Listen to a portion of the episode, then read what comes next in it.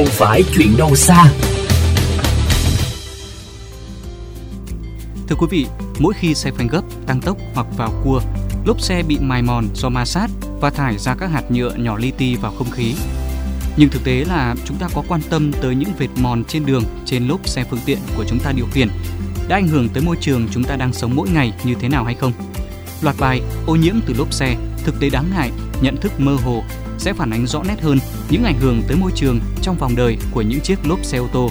Mời quý vị cùng theo dõi kỳ 1 Ô nhiễm từ lốp xe, thực tế đáng ngại.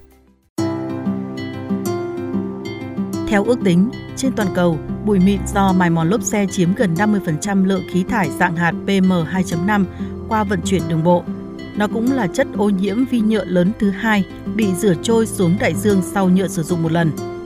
Lốp xe càng bị mài mòn nhiều hơn đối với những xe tải trọng lớn, trong khi nhu cầu sử dụng loại xe này ngày một gia tăng.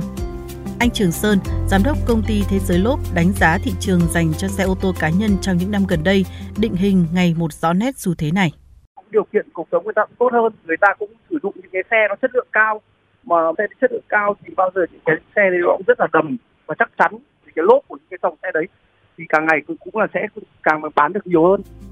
Hiện các dòng xe điện đang ngày càng được ưa chuộng vì thân thiện với môi trường. Song tải trọng của dòng xe này vốn có xu hướng nặng hơn các dòng xe thông thường do phải chở thêm pin chữ điện,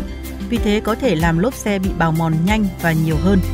Tiến sĩ Hoàng Dương Tùng, Chủ tịch mạng lưới không khí sạch Việt Nam, nguyên Phó Tổng cục trưởng Tổng cục Môi trường đánh giá thì tôi nghĩ là đấy là những cái thực trạng đáng lo ngại nhất là trong cái thời buổi hiện nay thì chúng ta là dùng rất là nhiều ô tô rồi các cái phương tiện cá nhân mình ra là cái bụi mịn PM2,5 là từ những cái phương tiện giao thông là nó ngày càng tăng.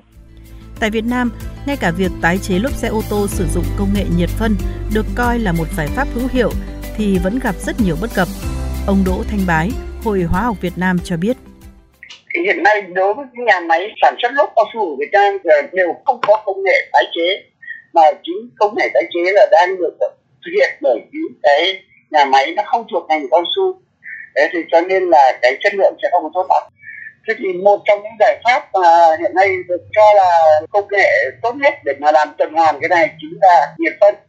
Thì cái vấn đề khác lại xảy ra đấy là thứ nhất là anh chỉ lấy được cái dầu, thế còn cái sản phẩm thứ hai là sản phẩm nguội carbon là cũng chưa có hướng để giải quyết. Thế nhưng mà cái thứ hai nữa là khi anh nhiệt phân như thế thì sẽ ra hái được các cái loại vật chất khác qua đường không khí.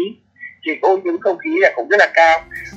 chỉ từ một vệt mòn của chiếc lốp xe trên mặt đường nhưng đã đặt ra nhiều vấn đề về môi trường cần được quan tâm đúng mức.